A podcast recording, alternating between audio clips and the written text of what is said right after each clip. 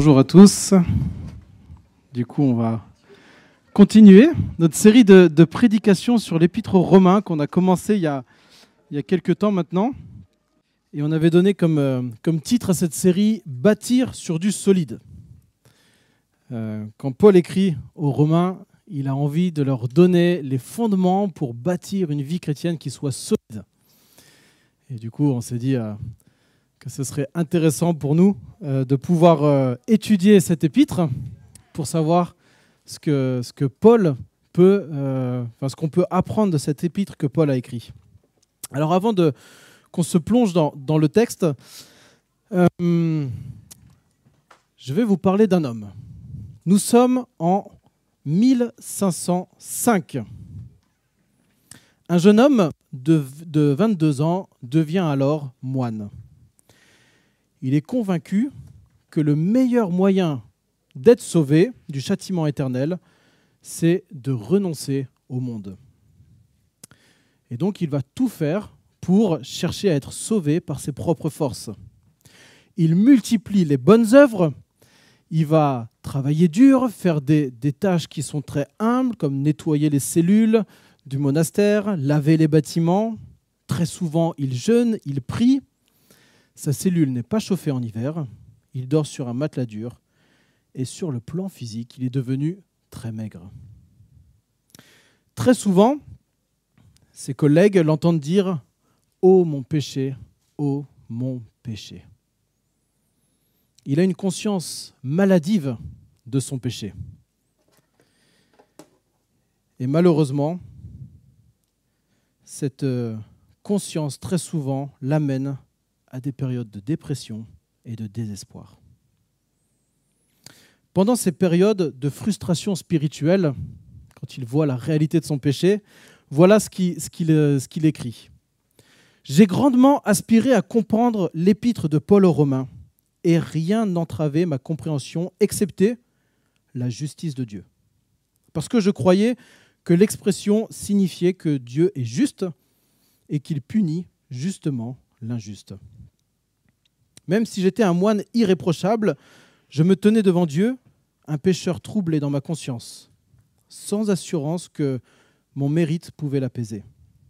Par conséquent, je n'aimais pas un Dieu juste et en colère, mais plutôt je le détestais et je murmurais contre lui. Pourtant, je m'accrochais à mon cher Paul et je désirais comprendre ses paroles. » À la fin de l'année mille cinq cent dix-sept, il ouvre une fois de plus la Bible, une fois de plus l'épître aux Romains. Et il lit le chapitre un. Et à ce moment-là, son regard s'arrête sur le verset dix-sept qui dit « Le juste vivra par la foi seul. » Il médite ce verset et soudain, une joie immense l'envahit instantanément. Le poids de son péché disparaît. Dieu se révèle à lui à ce moment-là d'une manière extraordinaire. Il dit « La porte du ciel s'est ouverte. » Et là, il découvre à ce moment-là la grâce imméritée de Dieu, le salut par la foi. Il comprend, que, il comprend ce que c'est que la justice de Dieu. Et voilà ce qu'il écrit quand il passe par ce moment-là. « J'ai vu le lien entre la justice de Dieu et l'énoncé « Le juste vivra par la foi ». Ensuite, j'ai saisi que la justice de Dieu est la justice par laquelle, euh, et, et, ah oui, c'est la justice pardon, par laquelle, à travers la grâce et la pure miséricorde, Dieu nous justifie par la foi. Dès lors, je me suis senti renaître comme si j'étais passé par la porte du paradis. Toutes les Écritures revêtaient un nouveau sens. Les passages où la justice de Dieu me remplissait auparavant de haine devenait maintenant pour moi inexprimablement doux et faisait monter en moi un plus grand amour. Pour moi, ce passage de Paul est devenu une porte vers le ciel. » Avez-vous reconnu qui était cet homme ? Luther, Martin Luther, qui deviendra un des réformateurs, un des grands réformateurs au seizième siècle. Martin Luther. Et le tournant de la vie de Luther se trouve dans la compréhension de la justice de Dieu qui s'obtient par la foi seule. Sa vie a été bouleversée à ce moment-là. Et les conséquences de cette vie bouleversée, nous les connaissons bien aujourd'hui. La réforme protestante, dans laquelle aujourd'hui, nous, en tant qu'Église protestante évangélique, nous, nous, nous puisons nos sources historiques et théologiques.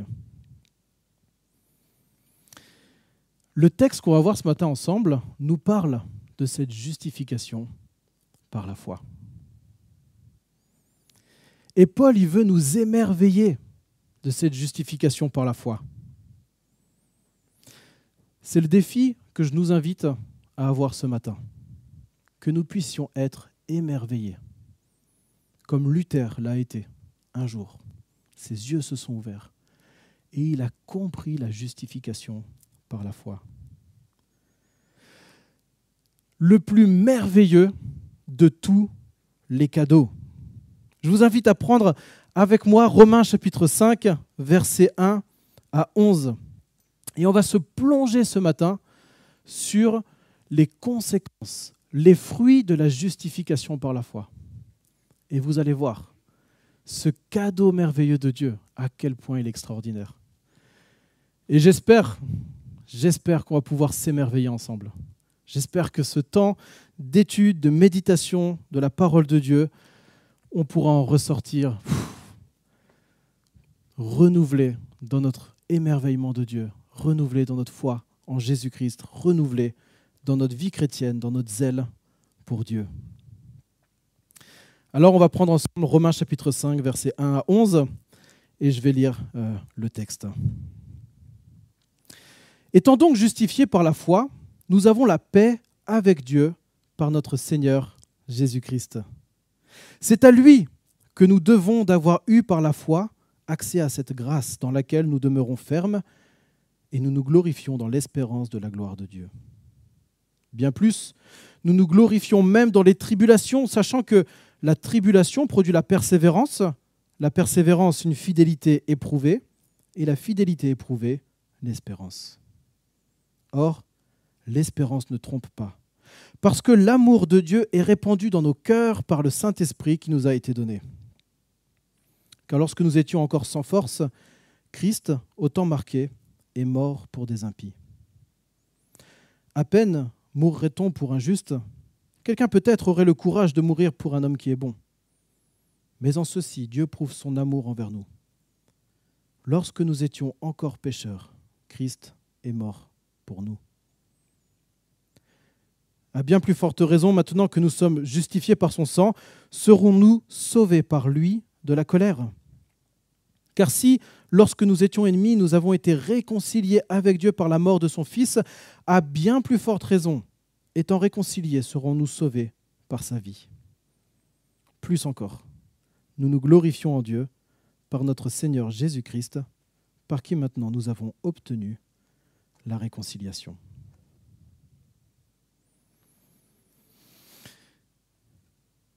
Ce qu'on va voir dans, dans ce texte, ce sont les fruits de la justification par la foi qui sont des cadeaux merveilleux que Dieu nous offre. Et on va voir six fruits en particulier. La paix, l'espérance, la confiance, l'amour, la délivrance et la joie. Je propose qu'on commence par le premier prix, la paix avec Dieu. La justification par la foi nous offre la paix avec Dieu. C'est ce qu'on voit au début de notre texte, dans les deux premiers versets. Étant donc justifiés par la foi, nous avons la paix avec Dieu par notre Seigneur Jésus-Christ. C'est à lui, le Seigneur Jésus-Christ, hein, que nous devons d'avoir eu par la foi accès à cette grâce dans laquelle nous demeurons fermes et nous nous glorifions dans l'espérance de la gloire de Dieu. Le « donc » qui est ici, le premier, étant donc justifié par la foi, ce « donc » renvoie donc à, à, aux quatre chapitres qui sont juste avant. Ça renvoie aux prédications, enfin non, aux chapitres de la Bible qu'on a essayé d'expliquer le mieux possible par nos prédications. Qu'est-ce qu'on avait vu jusqu'à présent? Chapitres un à trois, « Nous sommes tous pécheurs, rebelles contre Dieu et nous sommes inexcusables. Tous, par nature, nous sommes rebelles contre Dieu, et donc nous sommes sous sa juste colère. C'est ce que Paul développe dans les chapitres un, deux et le début du chapitre trois. Mais Dieu, Romains chapitre trois, verset vingt-trois, « Mais Dieu veut nous sauver. » Et il dit, oui, c'est vrai, il n'y a aucune distinction, tout le monde est pécheur. Paul dit que tout le monde est pécheur et tout le monde est privé de la glorieuse présence de Dieu. Mais ils sont gratuitement justifiés par la grâce, par le moyen de la rédemption qui est en Jésus-Christ. Romains chapitre trois, versets vingt-trois et vingt-quatre, c'est ce tournant entre la réalité de cette mauvaise nouvelle que nous sommes tous marqués par le péché vers cette merveilleuse nouvelle que nous pouvons être pardonnés, déclarés justes par la foi. Et Paul s'empresse d'expliquer à l'Église de Rome que la justification par la foi, le fait d'être déclaré juste parce qu'on a été pardonné par Dieu, qu'on est déclaré juste malgré notre péché, ce n'est pas quelque chose de nouveau. Ce n'est pas un nouvel enseignement qui arrive au premier siècle comme ça. Non, regardez la parole de Dieu, regardez la Bible. Dans l'Ancien Testament, on voit exactement la même chose. Il prend deux exemples, Abraham, David. Il aurait pu en prendre plein d'autres, hein, mais il choisit ces deux-là. Abraham, David, eux aussi, ont été déclarés justes à cause de leur foi. Étant donc maintenant justifiés par la foi. Mais au fait, c'est quoi la foi? Comment vous expliqueriez la foi à quelqu'un qui n'est jamais, qui n'est jamais venu dans l'Église? Ou peut-être que vous faites partie de ces personnes qui ne savent pas définir ce que c'est que la foi. On entend parfois que c'est comme un saut dans le vide, que c'est peut-être un sentiment, quelque chose qu'on ressent. La foi, en fait, c'est, selon Hébreux onze, verset un, l'assurance des choses qu'on espère, la démonstration de celles qu'on ne voit pas. C'est une assurance.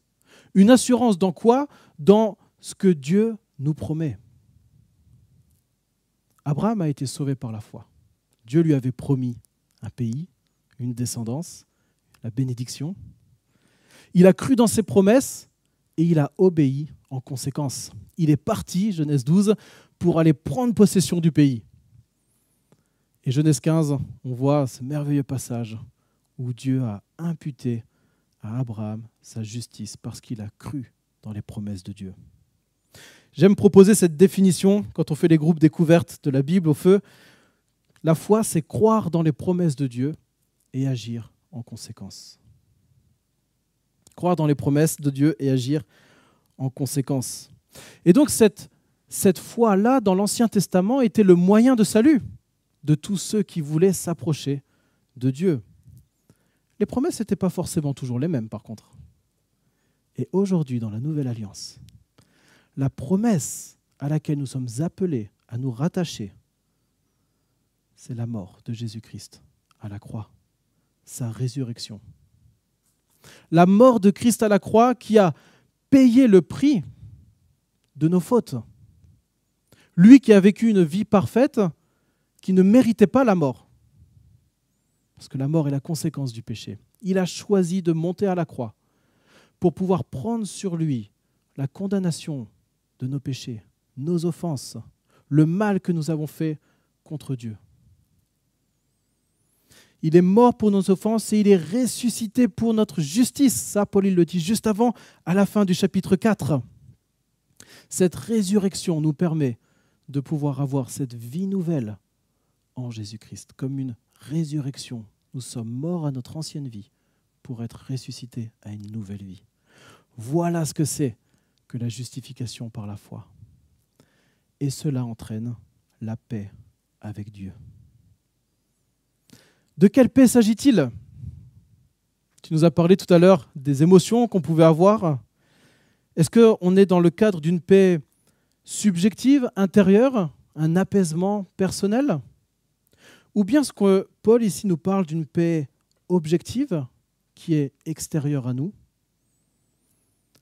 Eh bien, Paul nous parle d'abord et avant tout de cette paix objective. Pas ce ressenti de paix, mais surtout cette paix que nous avons maintenant avec le Créateur.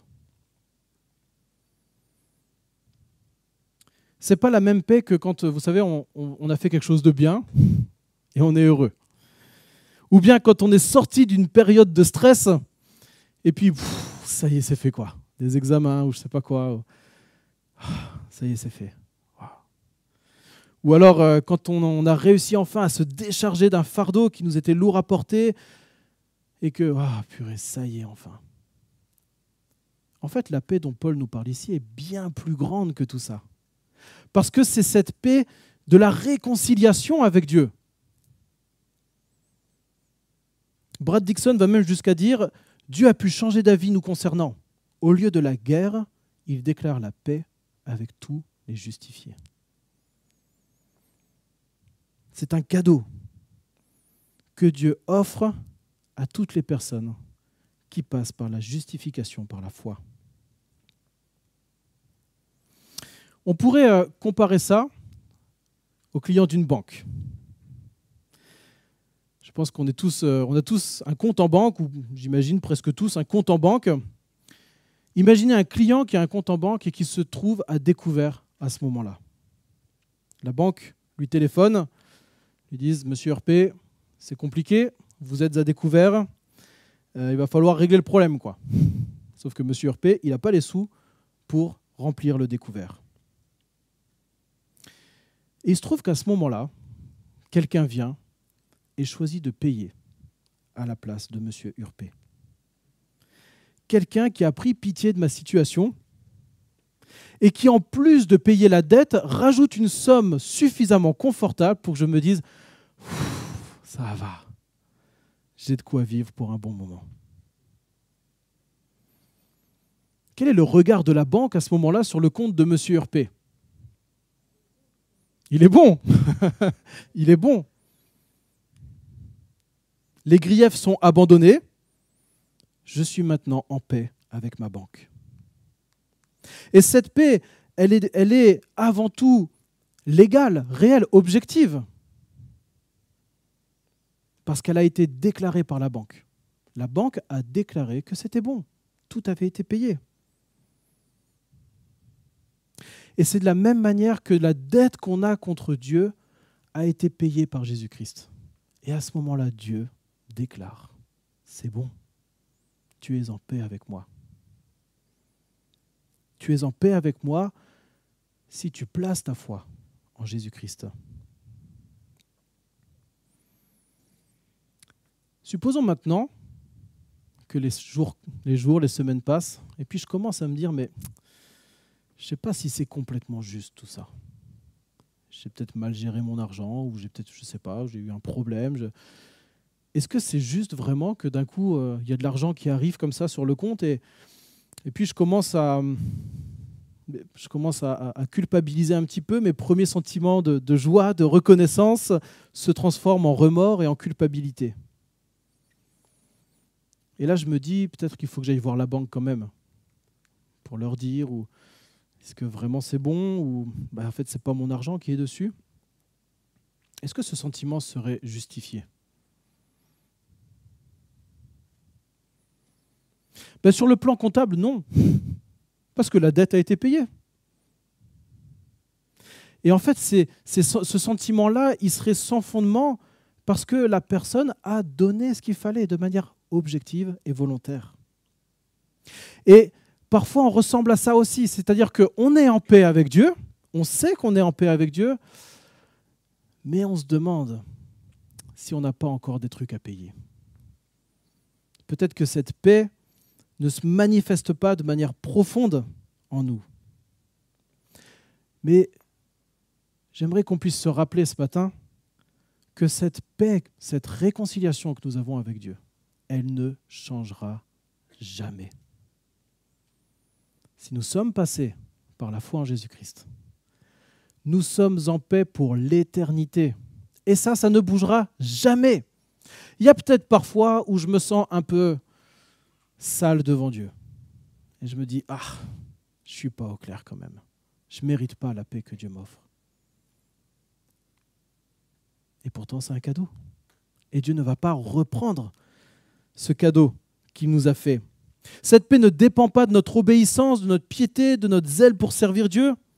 Elle est notée sur le livre comptable de Dieu, le livre de la vie. Et le jour où je me trouverai en face de lui, il me dira, viens, je suis en paix avec toi. Alors parfois, cette paix, elle peut se manifester aussi de manière merveilleuse. Ce que certains appellent la douce quiétude de l'âme. Peut-être vous avez déjà vécu ça où oh, on se rappelle qu'on est en paix avec Dieu. Et qu'est-ce que c'est bon pour nous. Et cette émotion, ce sentiment qui est là, qui nous remplit, nous réjouit. Et on verra après que, que Paul parle de cette joie. Mais donc c'est ici un premier appel, quelque part, pour nous en tant que chrétiens. Si vous êtes passé par la foi en Jésus-Christ, s'il vous plaît, ne doutez pas que vous êtes en paix avec Dieu. Parfois, le malin vous mentira et vous dira « Non, tu n'es pas en paix ». Parfois, vous penserez qu'à cause de votre désobéissance, de notre désobéissance, on peut bafouer Dieu et cette paix. Et on peut se poser la question, est-ce que finalement je ne suis pas encore en guerre contre Dieu? Mais la dette a été payée une fois pour toutes. Rien ni personne ne pourra jamais briser cette réconciliation. C'est une espérance glorieuse que nous avons, dans laquelle nous sommes fiers. Et c'est justement le deuxième fruit que nous voyons dans nos versets, la justification par la foi, nous offre une espérance glorieuse. Beaucoup de monde se, se suffisent sans aucune espérance.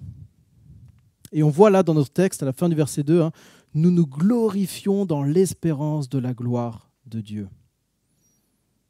Le salut en Jésus-Christ est ancré, tu l'as dit tout à l'heure, dans le passé, parce que nous avons été déclarés justes grâce à l'œuvre de Christ à la croix, à sa mort et à sa résurrection. Mais l'œuvre de, de salut est aussi ancrée dans le présent, parce que nous voulons tenir fermement dans cette grâce de Dieu. C'est ce que Paul dit au verset deux. Et ça, c'est possible parce que Jésus-Christ intercède pour nous et parce que le Saint-Esprit intercède pour nous. Ça, Paul, il en parlera un petit peu plus tard au chapitre huit. On ne va pas voir maintenant. Mais c'est possible de persévérer, non pas parce que je suis fort, un super chrétien, mais parce que Christ et le Saint-Esprit continuent à œuvrer en moi pour me permettre de tenir ferme dans ce salut. Le salut en Jésus-Christ, c'est quelque chose de présent, c'est quelque chose qu'on vit chaque jour.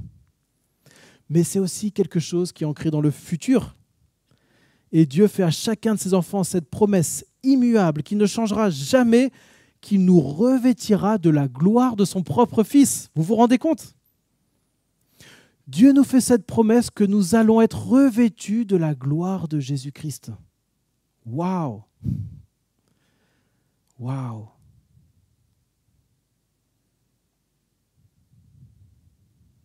Nous avons une espérance glorieuse.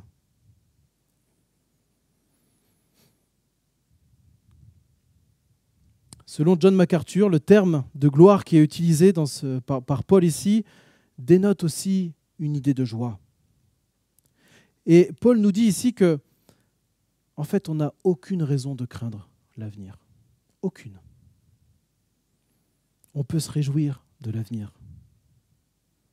C'est la raison d'ailleurs pour laquelle on prie, Seigneur Jésus, reviens bientôt.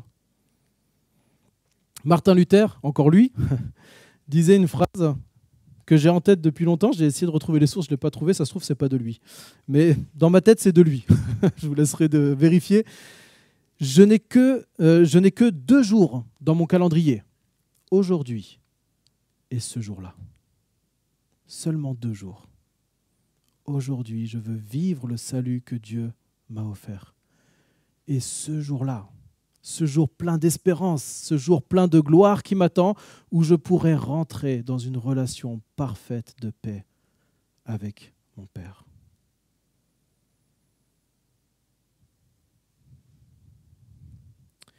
Les fruits de la justification par la foi sont des cadeaux merveilleux que Dieu nous offre. On va voir le troisième fruit, pardon, la confiance dans les épreuves. Regardez les versets 3 trois à cinq.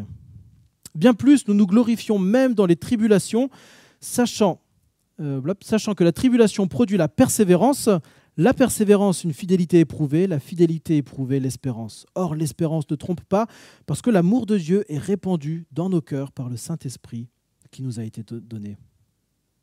Alors, Paul continue à, à expliquer les fruits de la justification par la foi, et il nous parle de ce troisième fruit qui est la confiance, quoi qu'il arrive, même dans les épreuves. Cette espérance de la gloire nous permet de traverser les épreuves de nos vies avec une ferme confiance. Parce que ces épreuves qu'on vit tous d'une manière ou d'une autre, on sait qu'elles ne sont que des étapes, des étapes qui peuvent nous faire souffrir. Évidemment, Paul ne nie pas la souffrance. Mais ces épreuves, ces persécutions qui sont là, ne sont sans aucune mesure, sans aucune commune mesure, il dit un peu plus loin au chapitre huit, hein, « J'estime qu'il n'y a aucune commune mesure entre les souffrances du temps présent et la gloire qui sera révélée pour nous. » Paul, il nous invite là à, à, à prendre un peu de recul, comme tu nous disais tout à l'heure, pour voir et réfléchir. Ok. Je vis peut-être, je passe peut-être par des moments de difficulté. Et probablement que Paul, il parlait ici de persécution. Je peux vivre par des moments de persécution, que ce soit des persécutions extérieures ou des persécutions qui viennent de mon propre péché aussi. Je vis par, dans, dans des moments difficiles. Mais si je prends du recul, je me rappelle de cette espérance de la gloire à venir. Je me rappelle que je suis en paix avec Dieu, quoi qu'il arrive.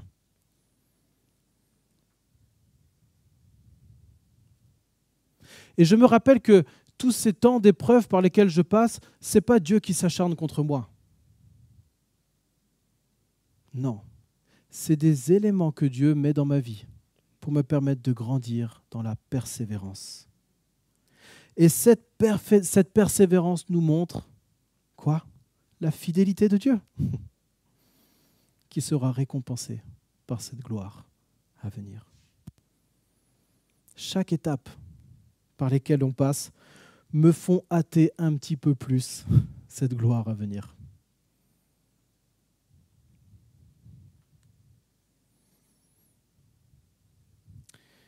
C'est l'histoire d'une petite fleur bleue.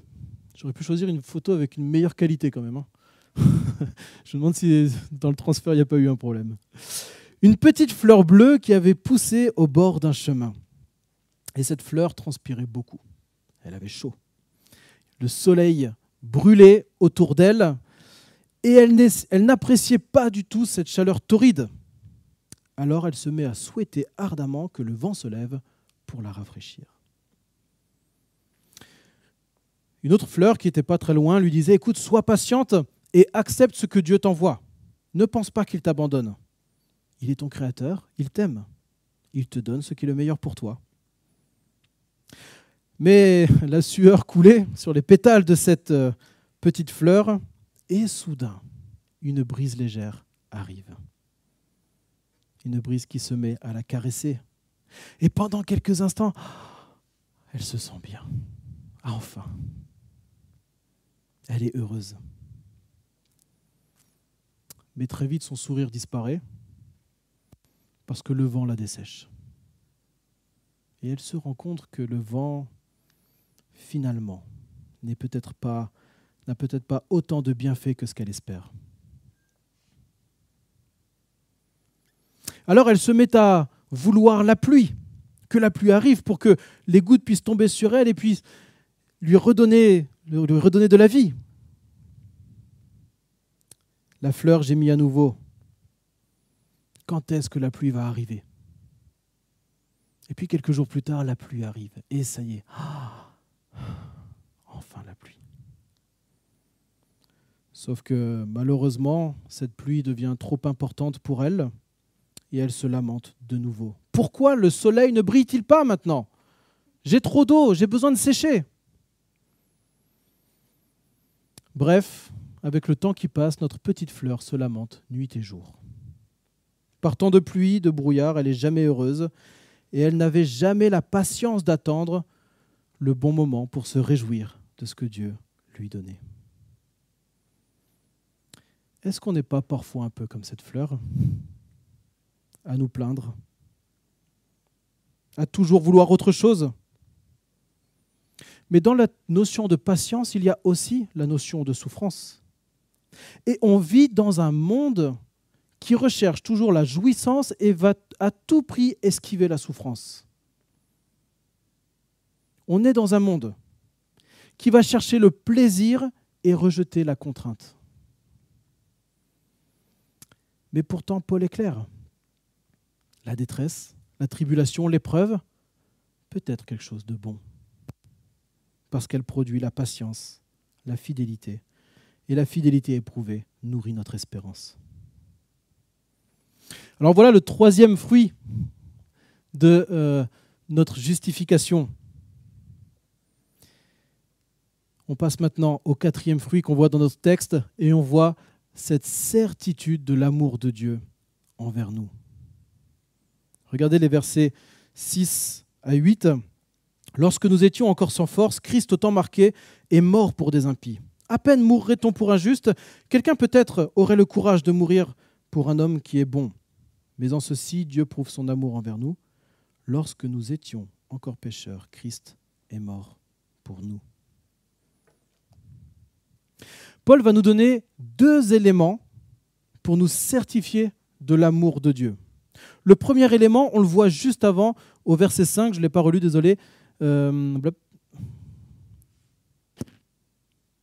au verset... Euh, attendez, attendez, que je le retrouve.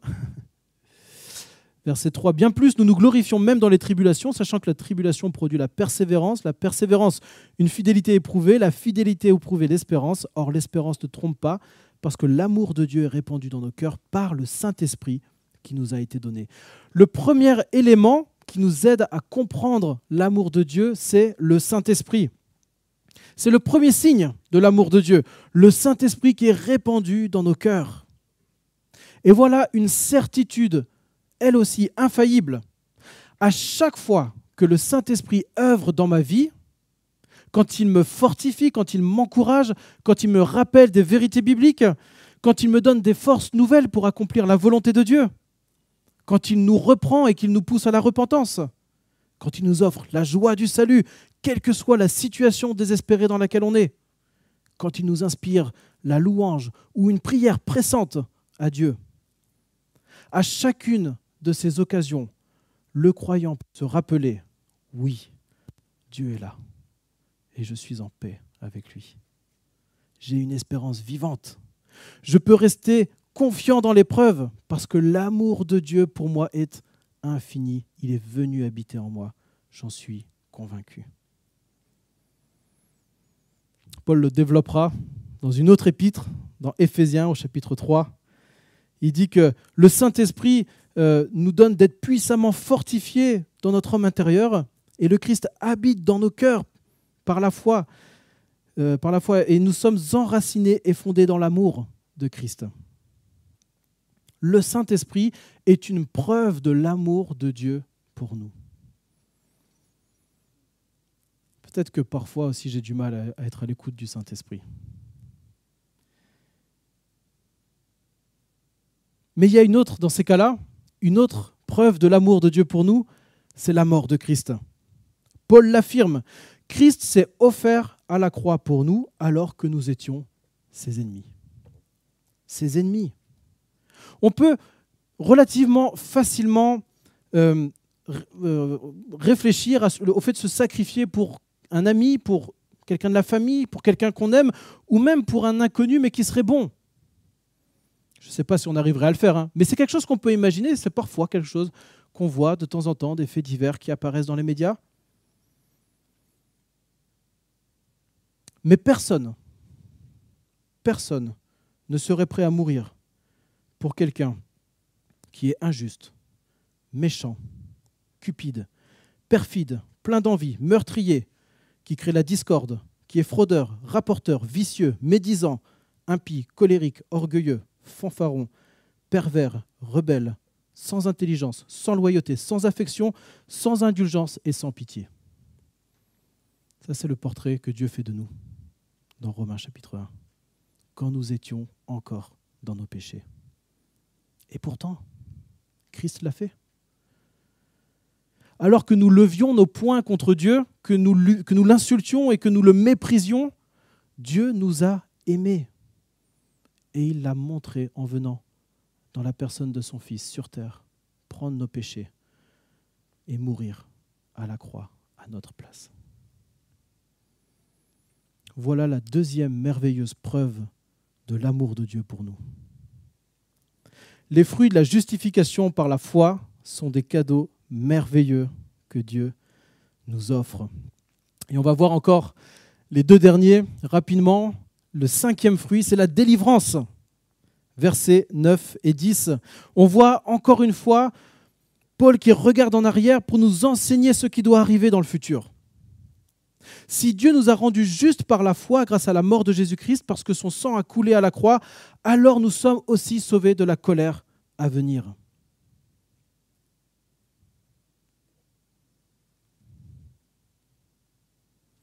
Si Dieu nous a attirés à lui par la mort de son Fils quand nous étions son ennemi, à bien plus forte raison, maintenant que nous sommes ses enfants, nous serons réconciliés et il nous gardera sauvés par la vie de son Fils. MacArthur écrit : Si le Sauveur à l'agonie nous a réconciliés avec Dieu, le Sauveur vivant a assurément le pouvoir et le désir de nous garder réconciliés.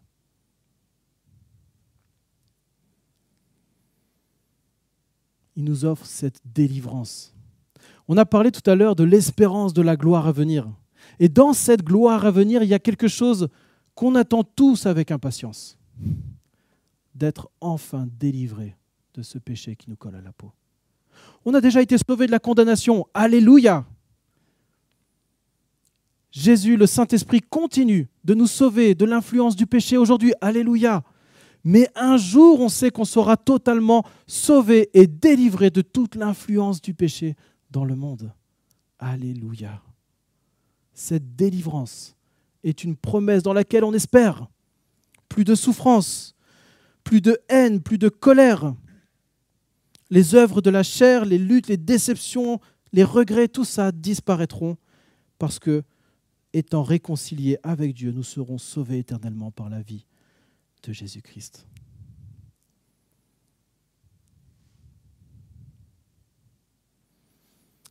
On en arrive à notre dernier fruit, la joie. La justification par la foi nous offre la joie. Le dernier verset, plus encore, nous nous glorifions en Dieu pour, par notre Seigneur Jésus-Christ, par qui maintenant nous avons obtenu la réconciliation. Nous nous glorifions en Dieu. Certaines versions, on, nous mettons notre fierté en Dieu. D'autres encore, on, nous trouvons notre joie en Dieu. C'est ce dernier fruit de la justification par la foi, cette joie qui, pour le coup, elle est véritablement subjective. C'est quelque chose qu'on vit et qu'on ressent. Cette gloire, cette saine fierté, cette profonde joie, cette reconnaissance de savoir que tout est accompli pour nous permettre de nous approcher de Dieu. Cette joie profonde que, dont, dont, dont le psalmiste parle au psaume trente-trois qui dit « Notre cœur se réjouit en lui, nous avons confiance en son saint nom. » Cette joie, c'est peut-être le plus palpable des fruits de la justification par la foi. Il n'y a pas, pas longtemps, une sœur me partageait cette joie qu'elle pouvait expérimenter malgré les épreuves qu'elle endurait, une joie profonde et bien réelle.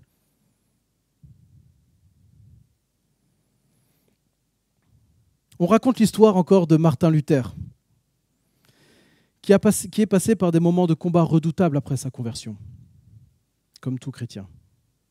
Il s'est battu et il s'est senti à un moment, plusieurs moments, abattu, défait face à l'adversité qui était grande, notamment dans sa lutte contre le péché.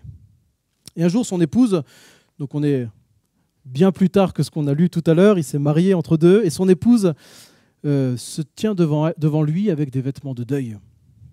Alors, il lui demande, mais qui est mort ? Elle lui répond, Dieu. Dieu ? S'exclame Luther, horrifié. Mais comment peux-tu me dire une chose pareille ? Et sa femme lui répond, je dis exactement, seulement ce que tu es en train de vivre.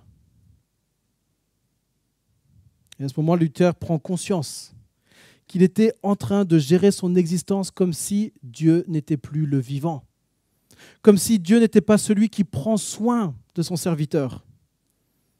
Et cette prise de conscience transforma son regard. Il, re, il retrouva des forces nouvelles et il continua cette lutte, mais avec un regard bien différent, rempli de joie.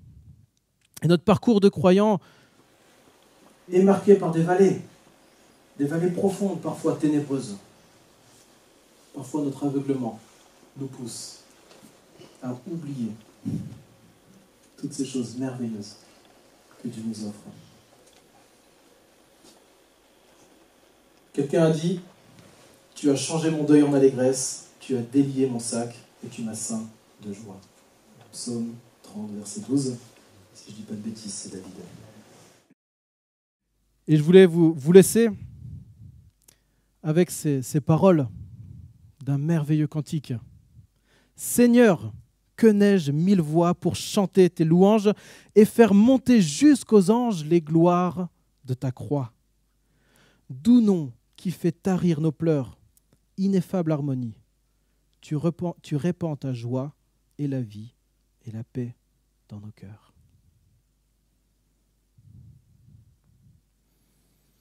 Alors ce texte de Romains cinq, versets un à onze, je trouve que c'est le paroxysme de la présentation merveilleuse que Paul nous fait du salut. Et il nous démontre ce que Dieu nous offre, bien plus que le pardon, quand nous passons par la repentance de notre péché, quand on croit au Seigneur Jésus pour nous sauver de notre condamnation du péché, Dieu nous offre de nous fortifier, de nous encourager, de nous émerveiller avec sa paix, cette espérance, la confiance, l'amour, la délivrance et la joie. Et je prie pour que ce texte puisse cette semaine, tous nous encourager, nous fortifier. Et je vous invite à le relire, ce texte. Quand vous passez par des moments difficiles, quand parfois vous ne voyez pas le fruit de votre justification par la foi, prenons Romains cinq. Émerveillons-nous de ce fruit merveilleux, de ces fruits merveilleux que Paul, que Paul nous décrit dans ce texte de notre justification par la foi. On va maintenant prendre un dernier chant. Les musiciens peuvent venir. Un dernier chant que Daniel proposait, torrent d'amour et de grâce. C'est un chant qui nous rappelle la grandeur, la beauté, la profondeur de la grâce et de l'amour de Dieu pour nous. Torrent d'amour et de grâce. Et je vous invite à chanter ce chant en vous rappelant... En, Ouais, en vous rappelant, et je me mets dedans bien sûr, en nous rappelant, en se rappelant de la beauté et de la grandeur de l'œuvre de Christ qui nous a sauvés et qui nous a déclarés justes. Amen.